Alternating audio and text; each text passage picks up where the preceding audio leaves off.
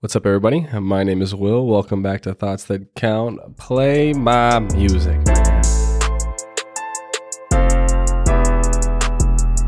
All right, thank you for tuning into another episode of Thoughts That Count. I'm glad you're here. Welcome back. Let's get better today. Before we get started, I would very much appreciate it if you would share this episode so somebody else can see it. Without further ado, let's get into it. Today, we're talking about momentum and the ways that you can build momentum and not halt your own momentum so that you can experience the best parts of whatever you're trying to do. So, this is something that I don't hear a lot of people talking about. This is something that I don't think a lot of people even realize is how much of what you do and the success in what you do is momentum and playing to the ebbs and flows of whatever you're doing. So, what I mean by this is I think that when people get into a good flow, get going, you know, they can hold on to that for a little bit, but they don't capitalize on the successes that they're making and the momentum that they're creating. And I also believe that when things are not going very well or they're slowing, it's easy to give up and it's easy to not continue that progression. So I'm sure you guys have heard the saying when it rains it pours but the opposite is also true so if things are going really well for you they probably will continue to go well for you and if you are able to capitalize on that momentum of success then you're going to continue to really take off and the sky is really the limit with where you can go so, one thing that I've seen, but also have personally experienced, is how easy it is to like start something and be excited about something in the beginning and then have that excitement and success drop off very quickly. It's so easy to give up when you don't receive that kind of expected success right away at the beginning. And I'll admit it's difficult to not give up when you're expecting to kind of just take off with the success in what you're doing and instead you're met with the literally the opposite a, a big struggle then it's so easy to get the mindset of, well, you know, maybe this isn't for me. Maybe I'm not meant for this. Maybe I don't I don't deserve it. Whatever it is, when none of those things could possibly be true and you just have to work through and find what works. And then when you do find that one thing, you can take off and go and, you know, have all the success that you dreamed of. So the best way I think I can personify or exemplify this kind of momentum that I'm talking about is I used to work moving furniture with my dad. You know, we'd lift these heavy, you know, couches and you know, dressers, whatever. And sometimes we'd put them on dollies, right? It was always hardest to get it moving at first. Like we would push really, really hard, you know, say it's a big dresser, we'd push really, really hard and it wouldn't move, it wouldn't move. And then we just get a little bit of rolling of the wheels. And then it's on its way, it's moving, it's getting easier and easier to keep pushing that as it's already got the momentum going for it. And I think this is a perfect example of the way that it can work in your life with whatever you're trying to do once you start to get quote unquote the ball rolling or the wheels rolling, then it's much easier to habitualize that success and habitualize the things that you've been trying to do. And before you know it, it's an integral part of your life and you can't even believe all the leaps and bounds that you've made. So let's make a real world example. Say you're trying to, you know, get started in exercising again or for the first time. Me as a former collegiate athlete, I stopped working out after I was done playing basketball and boy, was it hard to get back into the gym. I took the time off and I wanted to, you know, focus on the other things that I was doing in my life. And I just totally stopped exercising for a while, you know, kind of let my body start to weaken a bit. And uh, I just didn't go to the gym. Well, after a while, I was like, I really haven't been to the gym in a while. I probably should get back in there. You know, I kind of want to be strong. Summer's coming up. I want to be ready for these thirst traps. and my first day back was brutal. I was so weak. I had lost muscle strength on literally like every lift that I used to do comfortably. And it made going to the gym not fun. Like it wasn't fun to not be as strong as I used to be. And that was a tough thing to not be where I thought I was going to be, to not have that instant success that I could just pick up where I'd left off and, you know, continue my journey of, you know, getting strong. And to be honest, it made me not want to work out anymore. Like I didn't want to go back and still be weak or have to, you know, struggle with weight that I used to move around really, really easily. And in that same rains it pours mentality, I was so sore. I was really, really sore, struggling to move around weight that I used to move around easily. Like that's a lot to handle right at the beginning of trying to, you know, get back into the gym and get back into the flow of going to the gym consistently. But, you know, as I continued to work out consistently, continued to keep you know, forcing myself to go every day, even though I was sore, even though I didn't particularly want to go, I found that it got easier and easier to keep going. You know, I forced that momentum. I got past that first kind of wall and I got that momentum going. And I found that it was more and more enjoyable as I, you know, got the progress. I started to get stronger. I got back to my old numbers and it made me want to do things in my life that benefited that goal. So not only did I get the ball rolling by going to the gym, but it also like made me want to eat better because I didn't want to waste all the work that I had just did in the gym. And next thing I knew, that was becoming an integral part of my life. You know, I was able to, you know, consistently go to the gym, consistently eat well, and I could see the results and I was loving it. And the key to what I was doing was just playing to the momentum, making sure to keep going so that I didn't have to start back at the beginning again. I didn't have to experience not being strong again and having to build back up to being what is my now new normal. So, what this whole kind of experience taught me was it does take time to get things moving. You know, starting at the beginning of a, a new journey, it's always going to take time to get good at whatever it is you're trying to do. You will meet walls, you will run into challenges, but if you can get momentum swinging in your favor, you'll find that it's a lot more enjoyable because you'll start to get the success that you're after and you'd have no idea how much that you could take off and how heavy that momentum swing can be in your favor if you can get past that first wall of just beginning. And I'm sure all my former athletes who are listening can also relate to this, you know, getting out of shape and then trying to get back into it, how difficult it really can be. Another example of a habit that, you know, really helped me out was getting up early. Let me tell you guys, I did not used to be a morning person. Like one of the strongest non morning people ever, probably. Like I would sleep in till sometimes like noon because I was like, I'm not doing mornings. I don't want that tired feeling. This was before I, you know, got into coffee and stuff like that. But I started to have to get up early for work, like really early, like 5:30 early, which I'm like, this is hours upon hours earlier than I usually have to get up. And you want to talk about running into a wall. Oh my goodness, was that a literal rude awakening? But like I've been talking about, once I got into that swing of things, once I started to become habitually a earlier waker upper, oof, for lack of a better term, right?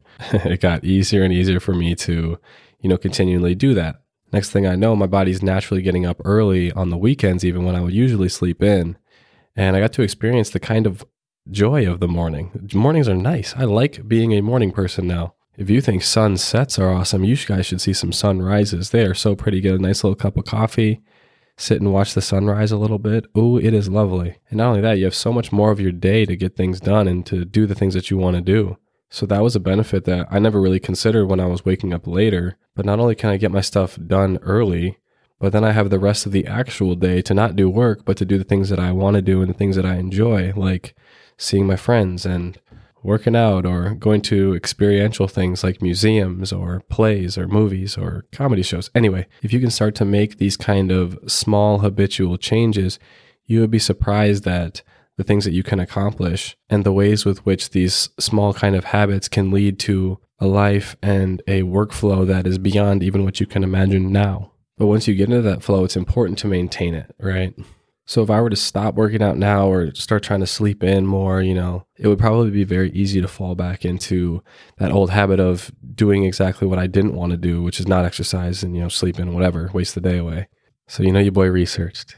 You know, your boy got a quote for you. And this week's one is action creates action, inaction creates inaction. And what I mean by that is you are what you habitually do.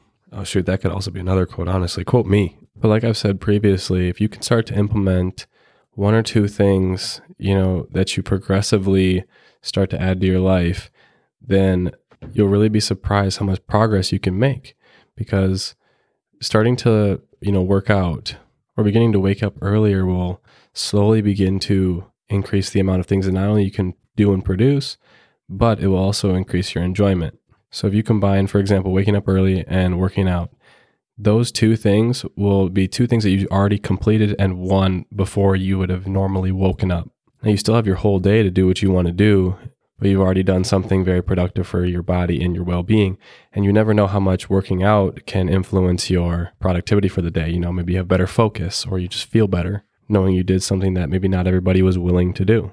So, as much as you can implement these kind of compound beneficial practices, the better your life will be. And the more that you will be able to achieve those goals that you set for yourself. And it's easy to put this kind of stuff off. But if you just get started now, say even get started today, and progress one day at a time. And two weeks later, you already have that many more workouts under your belt. You'll already be feeling stronger and feeling better about yourself. And you won't have put it off and, you know, wasted time. Cause I, I find myself doing that, to be honest. Like I plan for something, I want to do it. I'll be like, ah, oh, I'll get started a little bit later. I'm doing a lot of stuff right now. I don't have time, that kind of stuff. But you have time for what you make time for. So get started, get that momentum going. And then most importantly, don't stop. And honestly, in life, I feel like the best things are placed beyond that first little wall, that first bit of struggle. And the reason that this is the case is that if something awesome was right at the beginning, everybody would have it because everyone would just have to start a little bit, do only a little bit, and then everyone would have something great. But if you're able to persevere past this, if you're able to get past the point where most people quit, then you'll be able to reap the rewards that not everybody's going to get.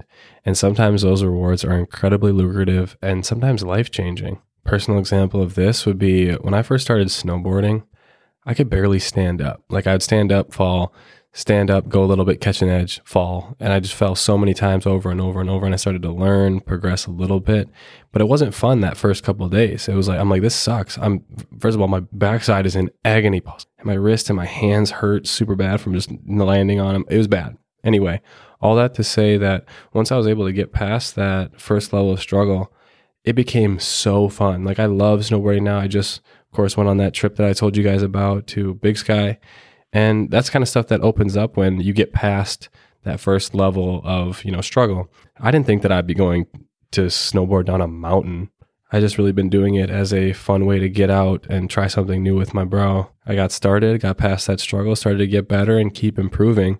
Next thing you know, I'm meeting new people, going on trips, and I'm doing things that at the beginning I didn't imagine. I didn't imagine I'd be going on trips and, you know, meeting these new people. So this is yet another example that this getting of the ball rolling is really life changing and can really bring about crazy results. So let's talk about what to do once you got the ball rolling, and that's including not self sabotaging. So a lot of times once people get going, they get some success, they start to feel like they don't deserve it. They get a little bit of that imposter syndrome going, and this can be extremely detrimental. Knowing that you're worthy and knowing that you're able to, you know, be in the place that you got yourself to and that it's not just, you know, blind luck and that you weren't just unbelievably lucky is a key to not allowing yourself to self-sabotage.